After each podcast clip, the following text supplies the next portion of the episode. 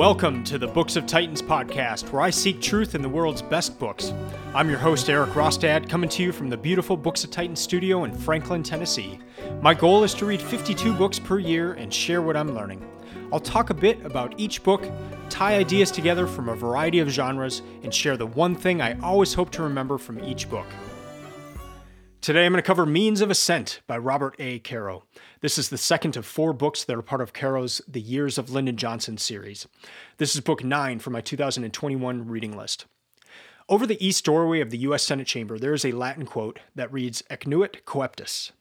You may recognize this from a widely seen photo from the January 6, 2021 Capitol riot, where there was a man hanging by his hand from the Senate balcony with his arm almost directly in between those two words.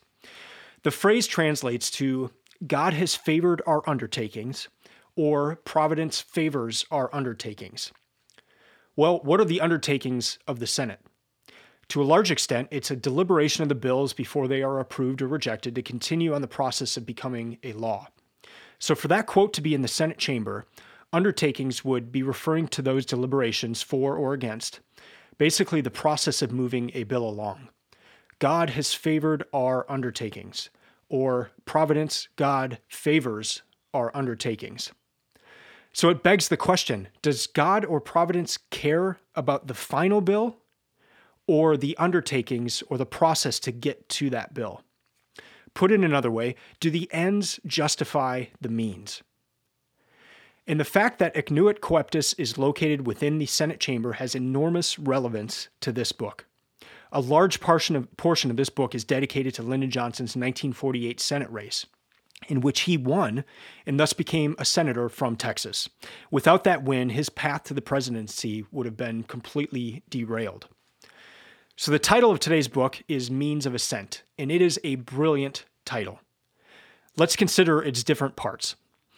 In the intro of the book, Robert Caro asks the following That campaign, and by that campaign he's referring to the 1948 Texas Senate campaign, raises, in fact, one of the greatest issues invoked by the life of Lyndon Baines Johnson the relationship between means and ends.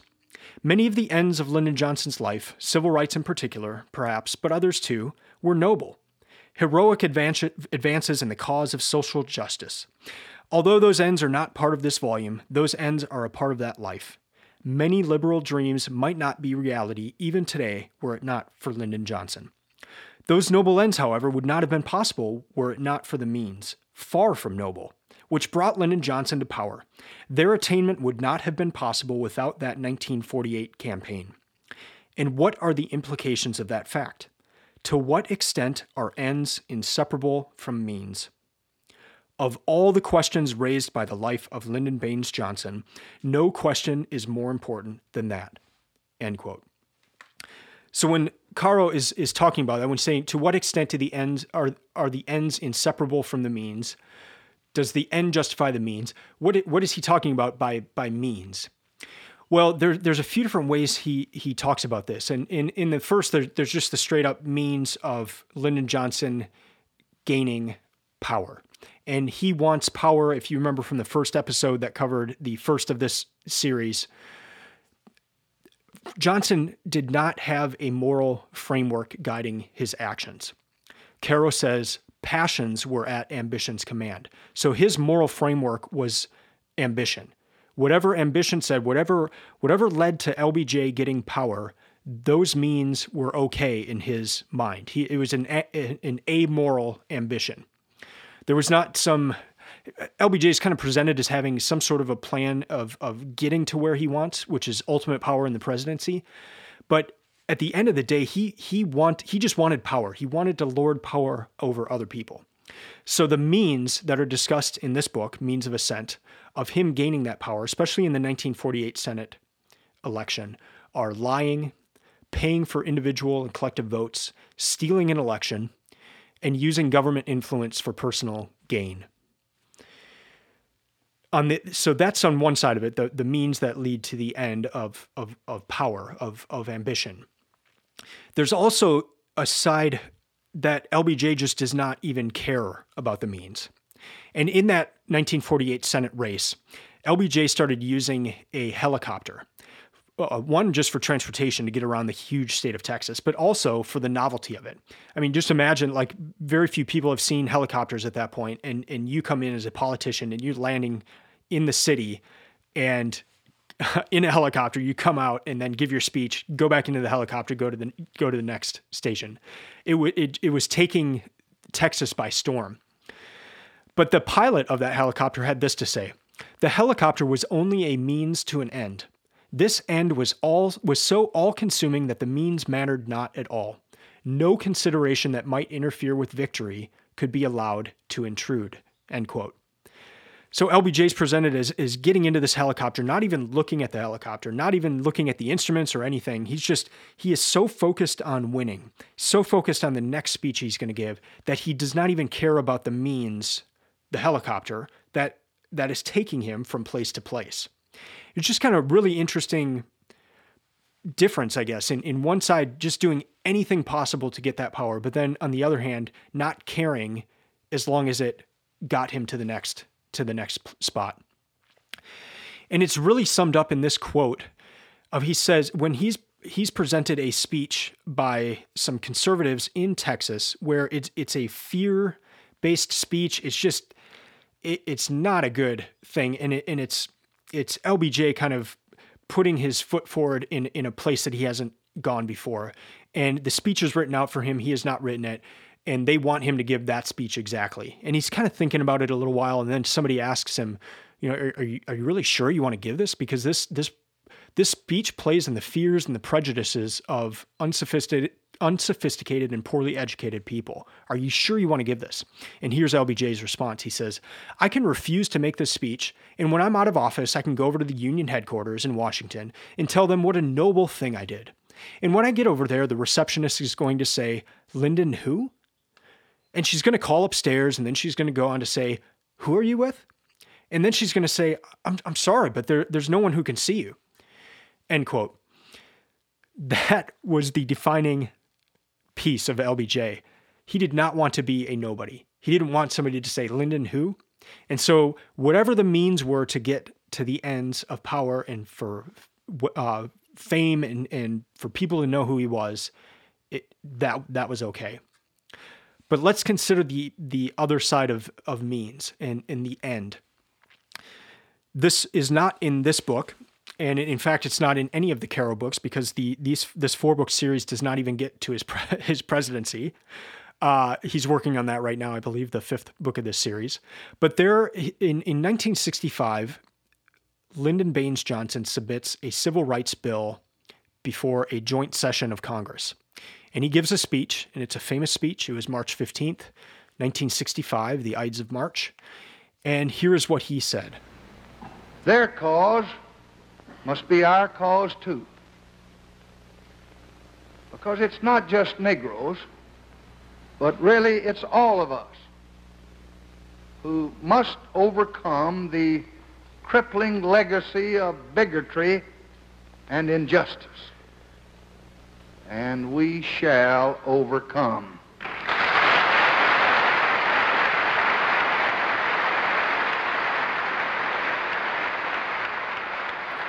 Now, that speech was in Washington, D.C., but there was something else happening at that time in Selma, Alabama. And I'm going to read from the introduction here. There was a moment of silence, as if one observer was to say, It took a moment for the audience to realize that the president had adopted the rallying cry of black protest as his own, which was, And we shall overcome. Had joined his voice to the voices of the men and women who had sung that mighty hymn, and then the applause rolled across the chamber. And there were testimonies to the power of that speech, even more eloquent than the applause. One took place in the living room of a local family in Selma, Alabama, where Martin Luther King and several of his aides were watching the speech on television. During all the years of struggle, none of his aides had ever seen Dr. King cry. When Lyndon Johnson said, We shall overcome, they looked over to their leader to see his reaction. So they were looking when Martin Luther King began to cry. End quote. He made Martin Luther King Jr. cry. In the first episode, I, I highlighted that LBJ had the ability to make grown men cry. And I said that was on two fronts. One, he made grown men cry in adoration, and he made grown men cry in in fear and trembling and uh, from abuse by the man, uh, verbal abuse. He he had that power, and here he is submitting the civil rights bill that that got passed, and those are the ends. That's the ends of the means. Do the means justify that end? Now let's take a look at the other part of the title, and that is Ascent. This book takes place between 1941 and 1948. Those are the years covered in this book. The first book of the series covers 1908, when LBJ was born, to 1941. This book is 1941 to 1948. And it, it it's considered the wilderness years of LBJ. 1941 is the really the onset of, of World War One for for the United States uh, in, in getting into the to the war, uh, getting attacked December 7th, 1941 at Pearl Harbor. And LBJ, uh, we'll talk about this in this episode, but um, the war years are, are, bad years for, for him. And he, he does become a part of the war, and we'll get into that, but uh, it's, it's largely a wilderness years on LBJ's path to power. If you remember from the, the first episode, he had lost a Senate race by that point. So in 1941, he's lost a Senate race. He is a congressman, but his power is kind of waning throughout this period, 1941 to 1948. So, in many ways, though the title says ascent, this book is covering a descent. And the descent is in power, but also in character. And you only see an uptick in the power at the end in that 1948 Senate race but you do not see an uptick uptick in character. So, means of ascent. Yes, he's ascending, but this book is almost more covering a descending. And then what is the ascent that he is actually getting? Is is he becoming a better person? Is he becoming presidential? Is he becoming a better politician or is is he descending in that sense? So again, just a brilliant title. You've got the means of ascent, means having a, a number of different of different uh, meanings, and means tying into the ends. Do the means justify? Do the does the end justify the means? But then you've also got the ascent. Well, was it really an ascent? This book covers three main areas of LBJ's life during this period, 1941 to 1948. So the first is LBJ's war years. The second is a shift to money while he's still a politician.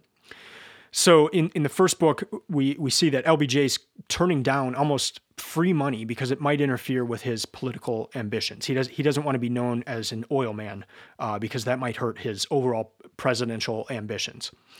But as he's descending in power throughout these years, he starts not caring as much about what people think about his financial the financial side of his life and so he starts showing up on the financial side but he uses his his political influence to do so and then the third part of this book the is the 1948 senate race and this is a senate race against unbelievable odds LBJ is running against a man, Coke Stevenson, who has never lost an election in his life and who is called Mr. Texas. This book was absolutely thrilling. I could I could see it becoming a movie, especially the 1948 Senate race part of it. That part was just exhilarating. I mean, my, my heart was was beating really fast during a lot of it, and um, you're just thinking, how how is LBJ going to going to get through this? Like he is so far behind in this race. He just has a few months left. How is this going to work out? So I actually enjoyed this book more than the than the first book of the series, and it it was, I mean, it was it was thrilling. So, just to whet your appetite a little bit, this book contains some of the following it's a clash between the old and the new Texas. There is a true Texas Ranger that shows up and, and kind of tries to exact law through through just force of, of personality. And there and then there are just absolutely thrilling court scenes that take place tying in with the 1948 Senate race. As for stats, this book took me 17 hours, 5 minutes, and 14 seconds. I read it from four, uh, February 14th through the 26th. So that was roughly 32 pages per day. It's a 412 page book, and it is, it is the shortest book of this series. The intention of the book is this, and, and Robert Caro says this in the introduction. This biography of Lyndon Johnson is intended to be a study not merely of his life, but of American history during the years of that life. The way Robert Caro writes is that about half of the book is about LBJ, and the other half is the context to give you a better understanding of LBJ. This episode will consist of two additional segments. The next segment, segment two, I'll go through LBJ's w, uh, World War II experience, his financially adv- advantageous wilderness experience, and then the epic 1948 Senate race. In segment three, I'll cover the one thing, my one key takeaway from Means of Ascent.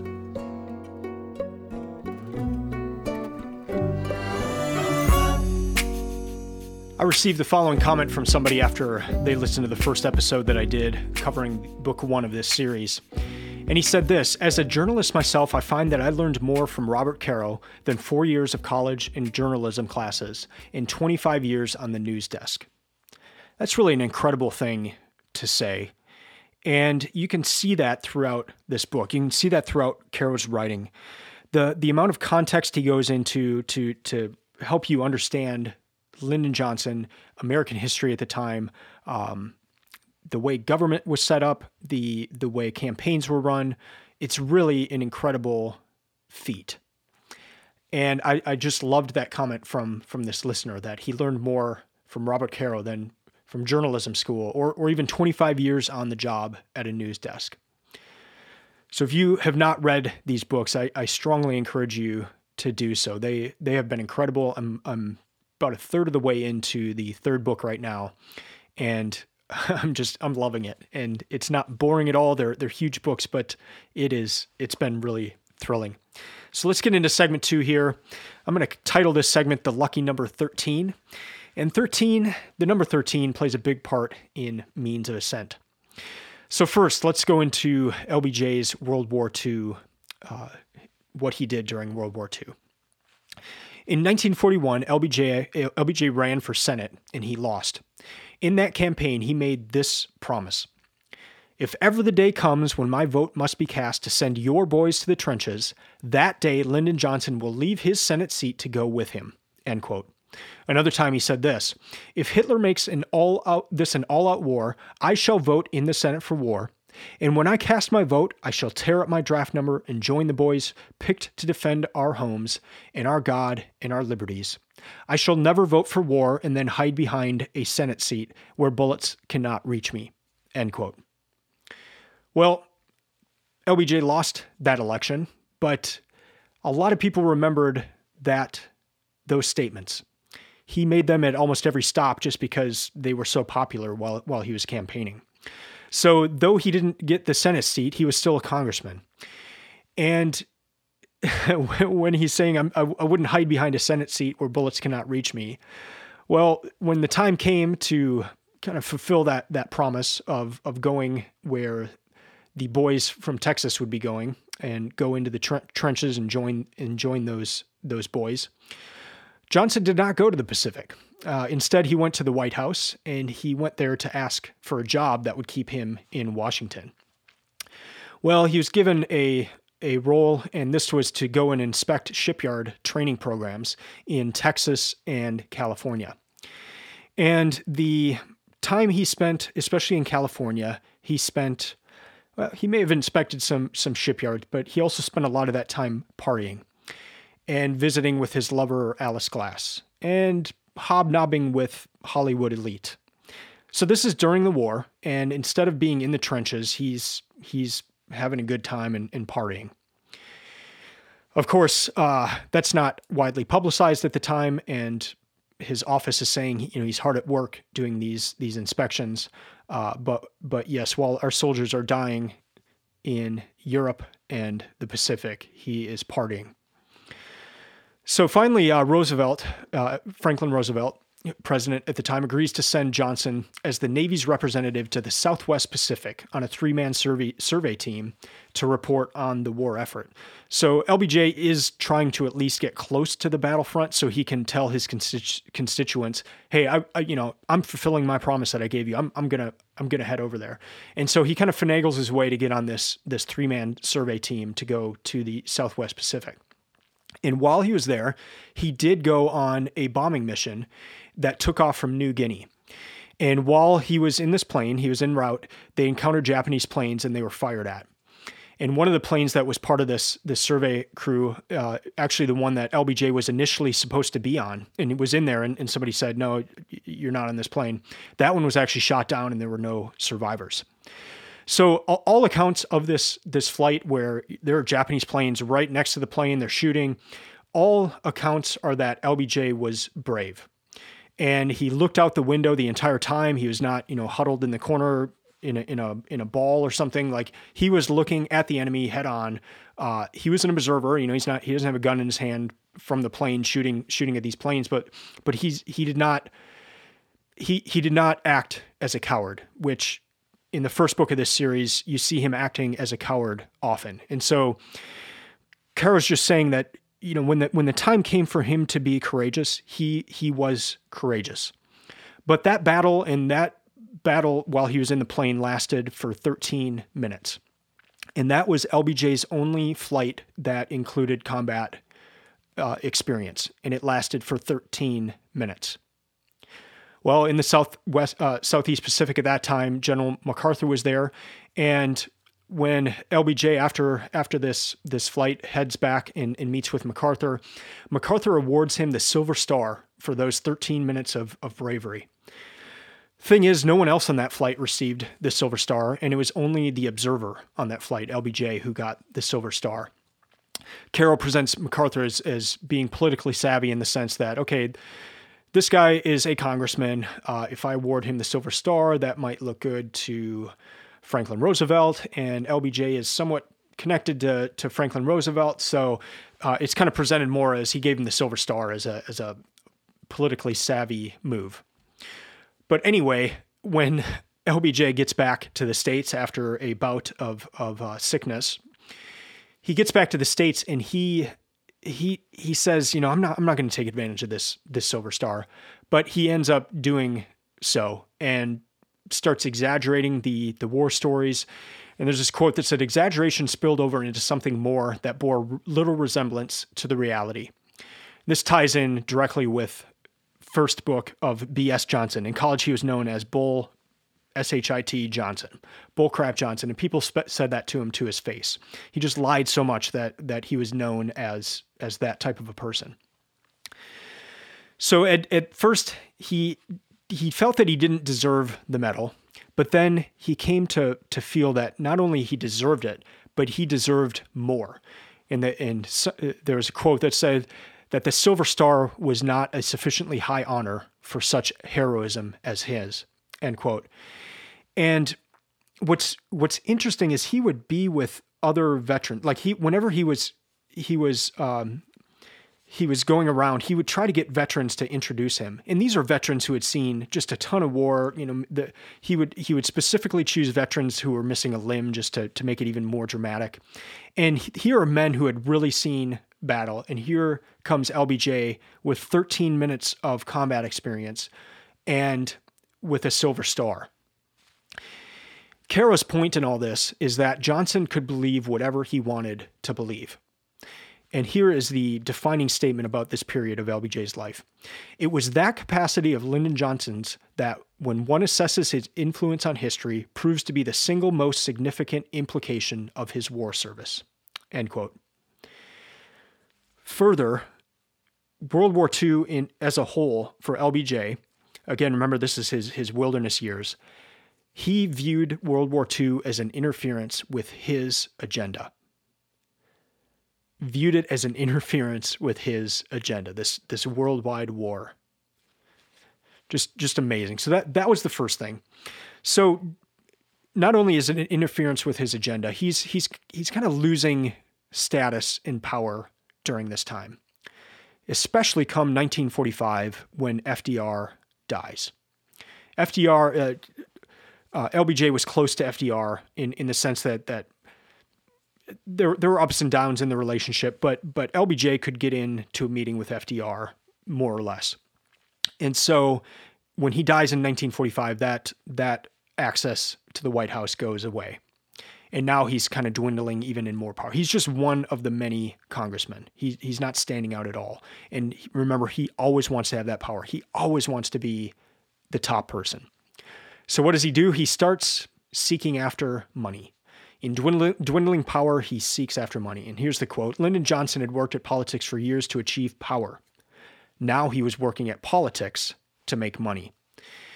End quote. So what he does, he's, he starts using his inside knowledge, his inside relationships, especially with the FCC, and he uses those relationships to purchase a radio station for cheap. He puts the ownership of it under Lady Bird's name, his wife, and has her manage it, but he is he's using his influence to to make this happen. And there was a businessman at the time uh, who who later said this: Everybody knew that a good way to get to Lyndon to help you with government contracts was to advertise over his radio station. End quote. So the radio station, not only is it a way for LBJ to make money, it's a way for him to use his influence. And people could seek to get LBJ's influence by advertising. I, I mean, it would be something like perhaps having a hotel, say, near the White House and, and have people stay there. Just another potential. Later on, they say this. Here, here's the problem with with this. In asking a businessman to purchase time in a station, he was not conferring a favor, a transaction which would, would result in power for him, but he was receiving one. And, and that's the quote. In asking a businessman to purchase time on his station, he was not conferring a favor, a transaction which would result in power for him, but he was receiving one. This ultimately led to LBJ wanting to double down to get back into politics. He did not want to be on that side of a transaction. He wanted to be the one who was getting favors he didn't want to ask and beg for people to purchase time on his station so that he could make money. So it was it was a balance of power issue for him. And as a businessman, he could not have the power that he wanted, even owning this radio station through his wife. So now the shift into the third part of the book of the 1948 Senate race. So at this time, Texas law prohibited a candidate from running for two offices. So remember, LBJ is a congressman at this time, but he cannot remain a congressman and then also run for the Senate. So he has to relinquish his House seat. What that means is that this is an all or nothing proposition. He could have just remained a congressman and probably would have won that race. But he gives up that role. He gives up being a congressman. He gives up his House seat, and he is going all or nothing for this Senate race. Here's the problem. In 1948, he is running against Coke Stevenson. And you could not ask for a better case study on a difference in candidates. I've made a running list just of, of Coke Stevenson versus Lyndon Johnson. And on one side, you've got Coke Stevenson. He's campaigning the old way. Lyndon Johnson's campaigning the new way marketing, helicopters, uh, radio time. Coke Stevenson would run for office only because he was asked to solve a problem. LBJ would run for office for his ambition, for, for power. Coke Stevenson loved to read. He was a self educated man. He educated himself on, on law. He became a lawyer. He did not go to law school. He, he, he taught himself law he taught himself how to build his own house. And just throughout his life he would just read to to learn and and then apply that. Lbj hated reading. Coke stevenson was about honor respect and truth. Lbj was about lies disrespect and dishonored in dishonor. Coke stevenson was largely beloved by the people of texas and lbj was largely distrusted. Just a fascinating look then at these two candidates and going into it, Stevenson was ahead in the polls. This is May 16th, 1948. A poll shows that Stevenson is ahead of Johnson 64% to 28%. The election is in July. So in less in, in, in, in a little more than two months, there is an election, and Ste- Stevenson is ahead of Johnson 64% to 28%. So again, you're thinking, how in the world is LBJ going to do this? In the 1941 Senate election, LBJ had bought and stole votes. but he just he didn't steal as many as the person who won, Pappy O'Daniel, who ended up winning, and that was a huge setback for LBJ. So remember, this is his his wilderness years. He is not going to let that happen again. So here's what he does. He he lies. And the way he lies is to accuse Stevenson of doing everything that he is actually doing. And it's it's just astonishing. He, every single thing that he points to as Stevenson and, and saying it in a bad way is actually things that LBJ has done or is currently doing and things that Stevenson has not done. So he's putting all these things that he is doing on Stevenson. Stevenson has not done these things, but Stevenson will not. He's he's from the old school. He's not going to like get. He he's pointing to his record. He said, "I'm I'm not going to give you a bunch of promises, campaign promises. I want you to look at my record. That's what I that's what I did. That's what I'm going to do again." LBJ is using just vast advertising money to to repeat these lies. So it's just these lies are just getting repeated in, into people's head. He does block voting, and this is kind of in South South Texas where vo- votes could be bought, bought. And they're kind of leaders of different communities, and whatever the leader said, almost everyone in that community would would do it. And if they didn't do it, the leader of that community would would just lie and said that you know here are the votes, and this is what they they voted for. So there, there's block voting, and these votes can be can be bought, and so LBJ buys them, and he buys them right away. So he he's trying to get this advantage right away to get that 28% up, and to to start getting over Stevenson. And then, as I mentioned earlier, he's using this helicopter. So he's uh, Stevenson is is driving to his to to his meetings all over Texas. And, and Stevenson's just kind of pulling up outside of a courthouse and then not even necessarily announcing that he's going to be there and just striking up conversations with, with a few voters at a time. LBJ, on the other hand, is flying in on a helicopter with a with a speaker on the helicopter. So as he's landing, they're they're they're announcing his his arrival. Uh, he comes in on this helicopter. He, he opens the door of the helicopter, throws throws his cowboy hat into the crowd, and and gives this rousing speech, and then gets back into his helicopter. You know, they got to move all the kids away so that they don't get chopped up by the helicopter, and it's this huge show. And he's got a bands playing and all this stuff, and it's just all about the show. It's all about the marketing, all about the advertising, and that's how LBJ tried to break that barrier of being behind 64 to 28 percent. So the Democratic primary results. So so both of these these guys are Democrats. So this is the Democratic primary, but Texas is a pretty much a Democratic state at this point. And so even though it's the the the primary, it's not the Republican versus the Democrat. This is this is basically who's going to determine because whoever the Democrat is, they're going to beat the Republican. So that that election later on in the year is not even really an issue. This is the main election.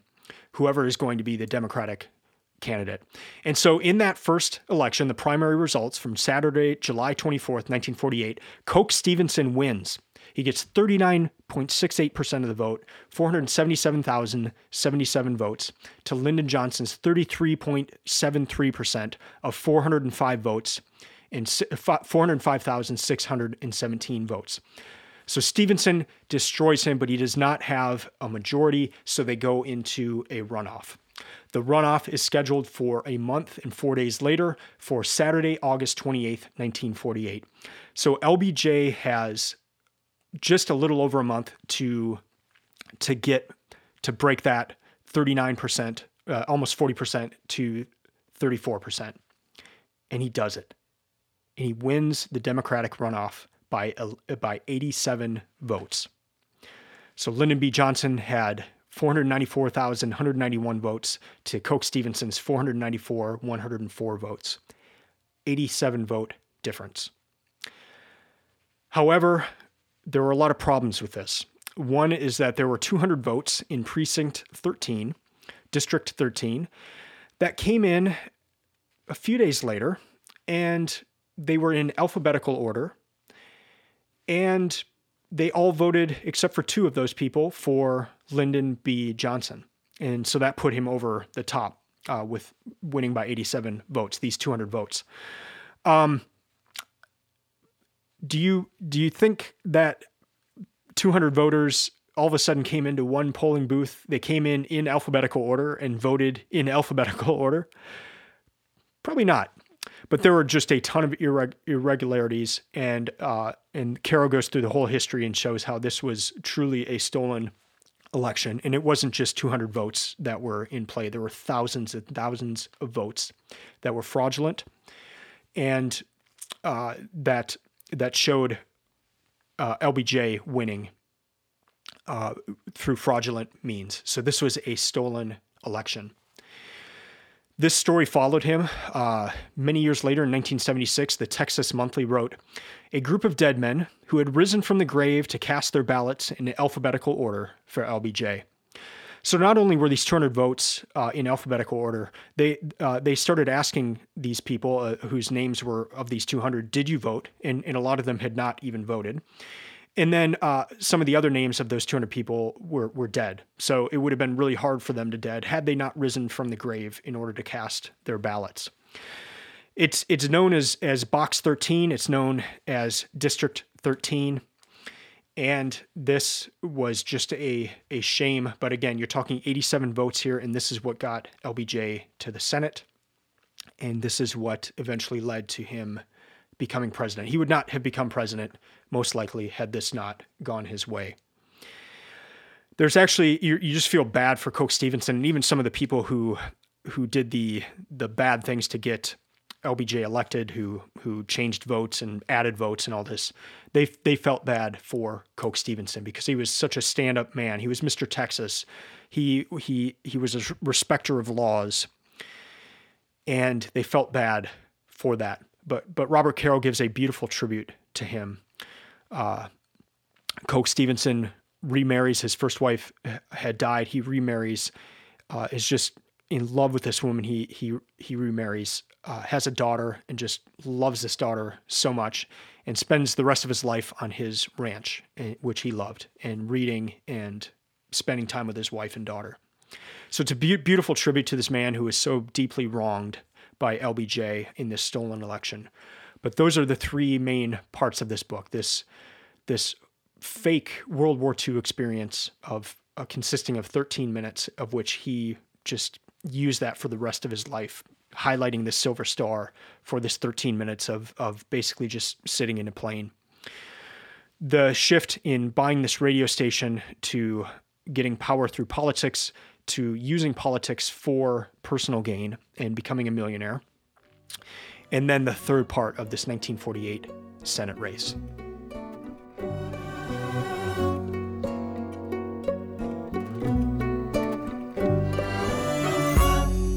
Now, into segment three and the one thing. And I'm kind of ashamed to even say this uh, as being my one thing, but it stuck out to me so much and I don't usually do this, that this has to be my one thing for this book. And that is just to call out how evil LBJ was. I wrote evil in the margins of this book a, a number of times. I, I would just be enra- so enraged inside of how LBJ was conducting the campaign, what he was doing to other people, that I would just I would be so mad I would just write evil or even evil bastard in the in the margin. And again, I, I this is not a common thing. I mean, I've read a number of books about about pure evil, but seeing this man do these things to other people, um, not have any limits on his personal ambition. I, I, I know this is very black and white, but my my one key takeaway from this book is just how evil LBJ was. And here are a few examples. So remember, I just finished off talking about this Box 13 in, in Texas. Many years later, when LBJ was the president, there was a interviewer named Ronnie Dugger, and he interviewed LBJ at the White House. And here's what uh, here's a, a writing from from that. One night, up in his bedroom, he started laughing, and he seemed to wonder if he could find something and he said he was going back into Bird's bedroom. So that's Lady Bird, his wife, which was next door. And he rummaged around in a closet. I, I could almost, I think, hear him rummaging around in the closet. And he came in with this photograph of these five guys in front of this old car with box 13 balanced on the hood of it. I looked at him and grinned, and he grinned back, but he wouldn't explain it to me. I asked him, Well, who are these guys? Why did they have box 13 on the hood of his car? What did it mean? And he just, nothing. He wouldn't say. As we'd say in Texas, he wouldn't say nothing. So there it is, history turning on a mystery. End quote. So box 13, there there's uh, after after LBJ wins the the Senate election by fraudulent means, uh, Coke Stevenson, the other candidate, takes this to court and and they have they're trying to find this box 13 which would have contained that list of 200 people because to see a list of 200 people written in alphabetical order uh, in all of two uh, but two of them voting for lbj some of them dead some of them and, and then you could call the witnesses to the stand for the other ones of no i did not vote but here's my name showing that i voted. That would pretty much be conclusive evidence and all you would need is those 200 votes taken away and lbj would no longer win by 87 and here is LBJ in the White House holding on to this photo showing what ended up being five guys who who helped get this done and hide this box 30, 13 from from evidence in this in this court uh, proceeding. And here's what what Robert Caro says about this. For a president to preserve as a personal memento a photograph showing the notorious Box 13 in the possession of his political allies a photograph, which by implication proves that someone was indeed in a position to stuff it, is startling in itself. For him to display the photograph to a hostile journalist is evidence of a psychological need so deep that it de- its demands could not be resisted. It is continuing evidence of the fact that not even his possession of the presidency had eased the insecurities of his youth. End quote. A few other examples of, of LBJ's uh, evil. Uh, Coke Stevenson, the the other candidate that um, that LBJ is running against for Senate, his wife had had passed away, and LBJ decides to use that in the campaigning to say that Coke doesn't have a wife. Look at me, LBJ. I have a wife. Look at Lady Bird. Even though he treats her like absolute crap, he highlights that fact that Coke. Well, look, Coke over there. He doesn't have a wife, but but I do and, and kind of highlighted that. Uh, he also ridiculed Stevenson for not having military service, and as I've highlighted in this this episode, LBJ had all of 13 minutes of military service. He didn't even want to have done that. He only did it because he had said he he would. Another side is a lot of the money that is funding LBJ's candidacy in his campaign is from a company called Brown and Root and they are highlighted a lot in these books. But uh, Brown and Root are they they obtain a number of government contracts for huge projects like the building of dams, and they make just an exorbitant amount of money from these projects. And LBJ helps them get these projects through influence and and that sort of thing. So they they are funded by federal dollars. The these big projects and Brown and Root are are becoming personal millionaires and then you know their company is doing well because of this a, lot of because of this federal money. Well i've only been to dc once. Uh, when i was there there were no trees in which gr- money grew on and i don't know if it was different in 1960s or the 1940s but federal money has to come from somewhere and it comes from the taxpayer. So here's brown and root giving lbj money for his candidacy from money, yes, they they they did get a lot of money too from from just other projects, but they get a ton of money, uh, federal dollars. They're getting and using taxpayer money that they've been awarded through the influence of LBJ to give money to LBJ's candidacy, and that is ultimately from the taxpayer. Last thing I want to highlight is uh, once LBJ gets to the Senate, he you know he's he's won the candidacy. He's won the um, election in 1948. He becomes senator. And 1949, he goes around and he calls himself Landslide, Landslide Lyndon, and then kind of gives a wink and a nod whenever he says that. So he's won by 87 votes, which is which is nothing, and that's fraudulent at that. And and there's kind of a people people know that that, that this was not just a straight up election. And so he's winking and nodding as he's calling himself landslide, landslide Lyndon. Just, just evil on so many different levels. in just throughout this book, and these are just a few examples. What's other what what else what else is really startling is just how many opportunities there were for individuals to stop this man. And this gets into my one thing from a number of other books of personal integrity and the daily decisions that that we make as as individuals.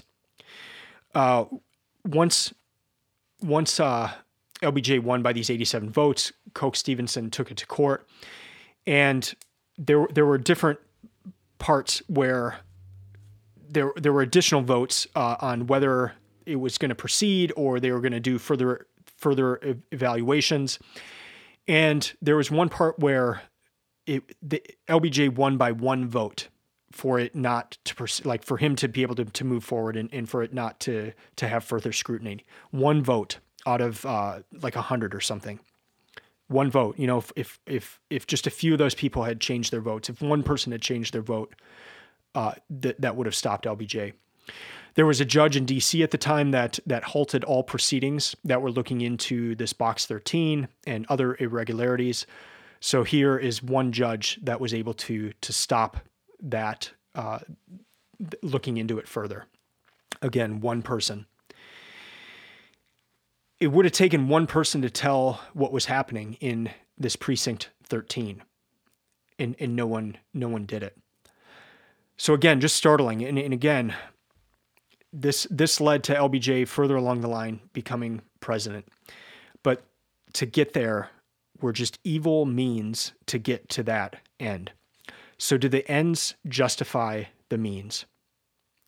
This story followed him, and this this box 13 followed him for the rest of his life. It put a cloud over him for for the rest of his life. And without this election, it's almost guaranteed that, that he does not become president he had gone all in. And so if he lost this Senate race, he would not even have been in the House anymore. But without this cheating, you don't see MLK Jr. crying on March 15th, 1965, at the words spoken by LBJ. So, do the ends justify the means? A few other things that uh, stuck out to me. Um, LBJ, throughout the, his candidacy, would give his own impression on documents or what Stevenson had said in the past. Uh, and th- this shows up just throughout this whole series so far. There are the original documents, there are the original statements said, and then there is LBJ's interpretation of them, or someone else's interpretation that then gets shared with the media. And because LBJ has more money to spend on media through the Brown and, and Root money, he's able to repeat these messages over and over. And so just for for us as as citizens, what what's the best way for us to be informed? And it's to look at the original documents. Whether that's something that somebody originally said, whether it's the actual bill being put before Congress or the Senate, why don't you read let let's read those bills as opposed to reading what the news media is saying about those bills or what a politician is saying about these bills. Let's start reading these bills for ourselves. Maybe we should read the original founding documents themselves of what government is supposed to do and what they're not supposed to do. To read what Senate is allowed to do, what their role is, to read what Congress is allowed to do, what their role is, what the executive branch is allowed to do. Reading these original documents, it just over and over you see if if that's really the only way to to get past a lot of the spin and the lies out there. The other thing is this is to view the candidate's record over reports, over what you see in the news media, because that can be so easily manipulated. And that's what LBJ would do over and over in this candidacy against, uh, in this election against Coke Stevenson. He would say things that were just simply not true. It was actually kind of what he thought uh, or what he had voted for, and, but he would put that on Coke. And if people had just gone back to vote uh, Coke's voting record, they would have seen that what LBJ was saying was just simply not true. But they weren't doing that. They were they were hearing what what was being said on the radio by LBJ, and not obviously not everybody, and and and if you if you take the the view that this was a stolen election, Coke Stevenson did win. So the majority of people did believe Coke Stevenson and what he was saying and saying, look back at my record. But there were enough people who voted for LBJ, and then when you add in the stolen election side of things, LBJ won from that. So if you have the opportunity uh, when you're you're viewing candidates, look at their record, and that record could in- include their their life, who they were in high school, college, as a person, their character, but it also can look at their record, their voting record throughout their life. That is going to be more important than what your news outlet says, what other politicians say, what the other person running against that person is saying about that person. Don't have that be your your initial source of information. Have it be what the candidate has has done and voted for in the past. And yes, these things may take more work, but it's a matter of time. You're going to be spending time reading what the news is saying about this person, or you could ignore that and read the original documents, or you could read the record of the candidate. So to recap, this book was exhilarating. My heart was racing at different parts. I, I mean, I could feel my heart beating. Uh, one was just in anger of of LBJ and the evil of of LBJ, but other parts was I mean there were just thrilling court cases in this book. There's this election of just insurmountable odds, and somehow LBJ pulls it off. Uh, to some extent, you you know it's like the Titanic. You know what's going to happen in that movie. I mean, you know LBJ is going to be, be become president at some point, but you're looking at these odds, and you and you're saying there's just no way he's going to get to this next step, and he does and it's not by great uh, means that he that he does this. It's it's most of the time it's just by evil means that he's doing this. But he's also using innovative measures in his campaign. He's using new marketing tactics. He's you know he's using this helicopter. But even with that, he lost the primary. And if, had it not been for the cheating, he would have lost the runoff as well. So after reading the first book of the series about LBJ's early life, uh, nothing comes as a surprise in this book. You're, you're expecting this. You're expecting the cheating. You're expecting the evil things he does. This is the way that LBJ has always been. There's no moral framework other than ambition, and he will do whatever it takes to win, to, to whatever it takes to reach his path to power, whatever it takes. I just cannot shake that visual of MLK Jr. watching LBJ's speech and having a tear come down his face. A man who rarely, if ever, cried, having having a tear come down during LBJ's speech. But what did it take to get to those ends? It's a fascinating study of a person. The good, the bad, the continuation of seeing this personal ambition lead to great good, but even worse evil. The means of ascent, the means of ascending in power, do not do not mean that you are ascending in character. All right, that's going to do it for this episode. Thank you for listening. I'd love to hear from you. I, I really would, especially if you have read this series.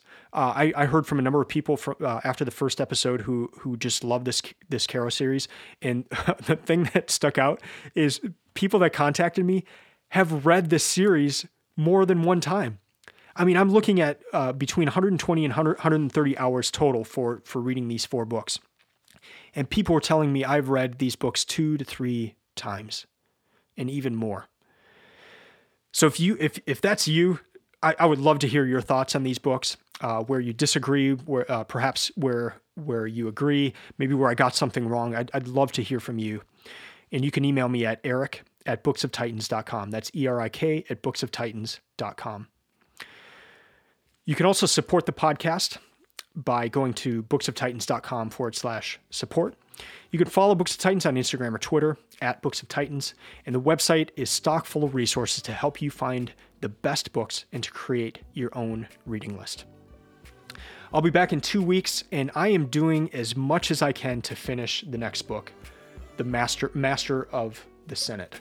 That is book three of this series, and I am doing all I can to have that done by the next episode, which will be March 26th. If I do not finish it in time, I will have another episode that will be dealing with books about presidents. But I'm going to do everything I can to to just keep going so that in two weeks I can talk about that book. But it is a thousand plus book page, so just depending on, on work and family and, and other things, I, I will try to get that that done. Until then, keep reading, keep learning, and keep listening. I'm out.